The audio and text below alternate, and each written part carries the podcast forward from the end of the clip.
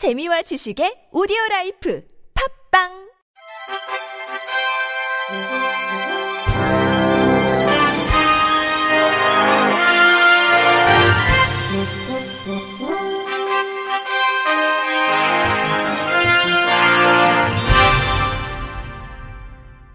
청취자 여러분 안녕하십니까? 10월 15일 금요일 KBIC에서 전해드리는 생활 뉴스입니다.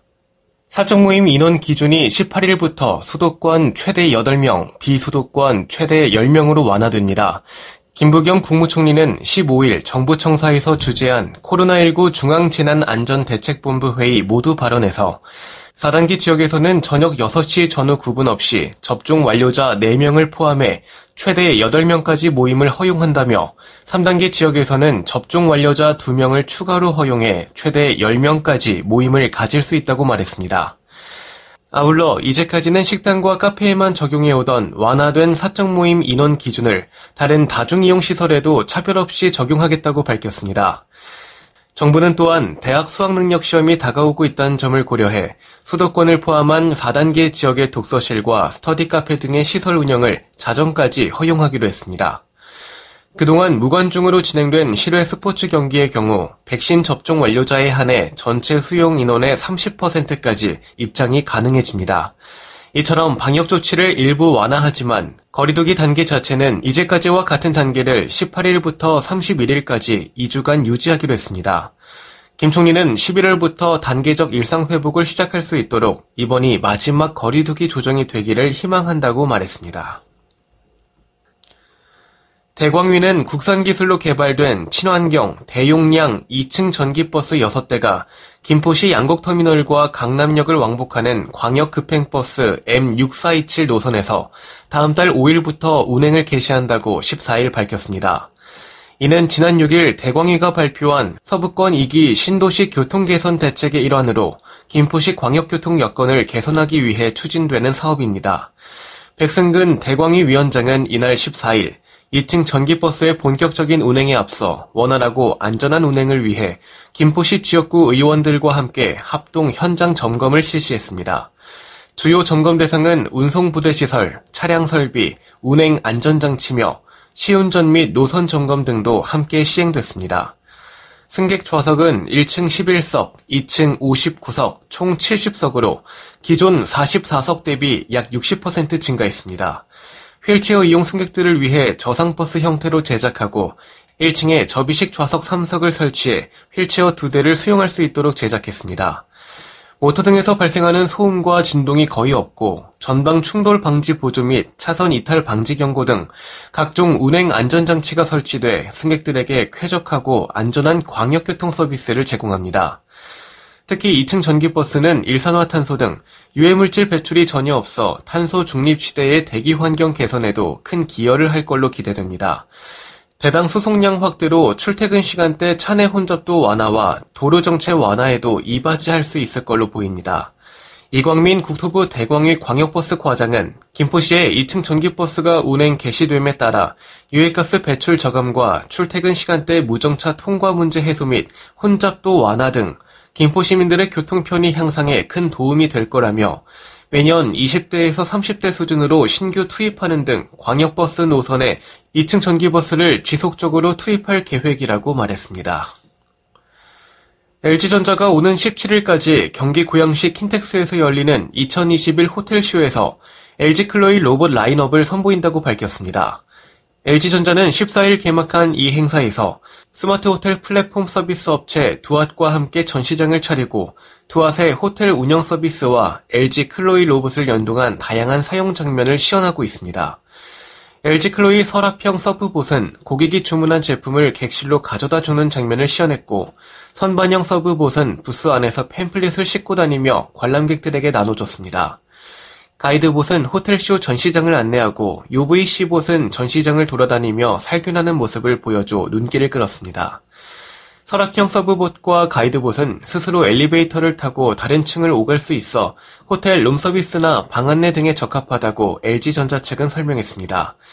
두앗은 호텔에서 제공하는 서비스와 상품 등을 스마트폰과 태블릿을 통해 서비스하는 플랫폼입니다. 호텔쇼는 주식회사 미래전람이 주최하는 호텔, 리조트 등 숙박산업 및 외식산업 대표 전시회로 올해는 약 200개 업체와 500개 부스를 차렸습니다. LG전자 로봇 사업 담당 노규찬 상무는 LG 클로이 로봇은 1대1 고급 컨시어지 서비스에서 비대면 배송 서비스까지 호텔에 최적화된 솔루션을 갖췄다며 사람과 로봇의 상호 보완을 통해 호텔 서비스 패러다임의 변화를 이끌 것이라고 말했습니다. 김장철을 앞두고 젓갈 시장도 지금이 대목입니다. 새우젓으로 유명한 홍성과 논산은 그동안 코로나19로 매출 타격이 컸는데 올해는 온라인으로 소비자들과 만납니다. MBC 조영찬 기자입니다. 새우젓을 담그는 충남 홍성 광천읍의 인공 토굴입니다. 50여 미터 깊이까지 들어가자 새우젓을 담아놓은 용기들이 가득 늘어서 있습니다. 오래 잡은 오젓과 가을 추젓, 크기가 가장 큰 최상품 육젓까지 두세 달 자연 숙성한 새우젓이 출하만 기다리고 있습니다. 광천 토굴 새우젓에 새우살이 통통하게 올랐습니다. 이게 국물까지 뽀얗게 변해야 제대로 익은 겁니다. 해방 후부터 70년을 이어온 전통 방식의 토굴 새우젓은 해풍을 맞으며 자연 숙성된 덕에 다양한 풍미를 자랑합니다. 신태성 씨입니다. 여기는 자연 그대로 발효가 오랜 기간에 형성이 되기 때문에 깊은 맛도 있고 구수한 맛도 있고 아프리카 돼지 열병에 코로나 여파까지 연거푸 취소됐던 광천 토굴 새우젓 축제가 올해는 김장철을 앞두고 3년 만에 비대면으로 열립니다. 김석환 홍성 군수입니다. 관광객들이 직접 맛볼 수 있도록 새우젓과 광천김 맛보기 꾸러미를 제공하고 또 포장 박스와 속비닐 등도 지원할 계획으로 있습니다. 광천과 함께 젓갈 주산지의 양대 산맥으로 불리는 논산 강경에서도 온택트 축제가 시작됐습니다. 황명선 논산 시장입니다. 사전 판매를 진행했던 칩콕 강경 젓갈 김치 담그기 행사용 젓갈 김치 키트 1000개가 6시간 만에 완판되었는데요. 김장철을 앞두고 코로나를 피한 비대면 온라인 젓갈 축제가 전국의 소비자들을 유혹하고 있습니다. MBC 뉴스 조형찬입니다. 최근 대표 서민 음식으로 여겨지는 라면값마저 줄줄이 올랐는데요.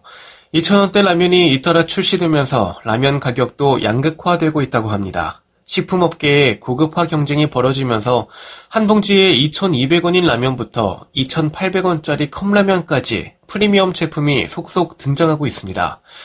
고급 재료가 쓰였다고는 하지만 일반 라면보다 2배에서 3배나 비싼 수준입니다. 그런가 하면 지난 4월 출시돼 초저가 제품으로 화제가 되었던 380원짜리 라면도 있습니다. 이외에도 400원대에서 500원대에 살 수 있는 제품도 꾸준히 판매되고 있습니다. 서민 음식인 라면 값에도 양극화가 나타나는 모습인데요. 업계에서는 앞으로도 이런 현상이 지속할 것으로 보고 있는데 본인 입맛에 맞게 라면을 고를 수 있게 돼 소비자 선택의 폭이 넓어질 거라는 의견도 있지만 결국 라면 평균 가격만 더 오를 거라는 우려도 있습니다. 끝으로 날씨입니다. 금요일인 오늘은 전국이 대체로 흐린 가운데 수도권을 제외한 전 지역에 비가 내리겠습니다. 충청과 전라, 경북 내륙과 경남은 오후부터, 제주는 밤부터 비 소식이 있겠습니다.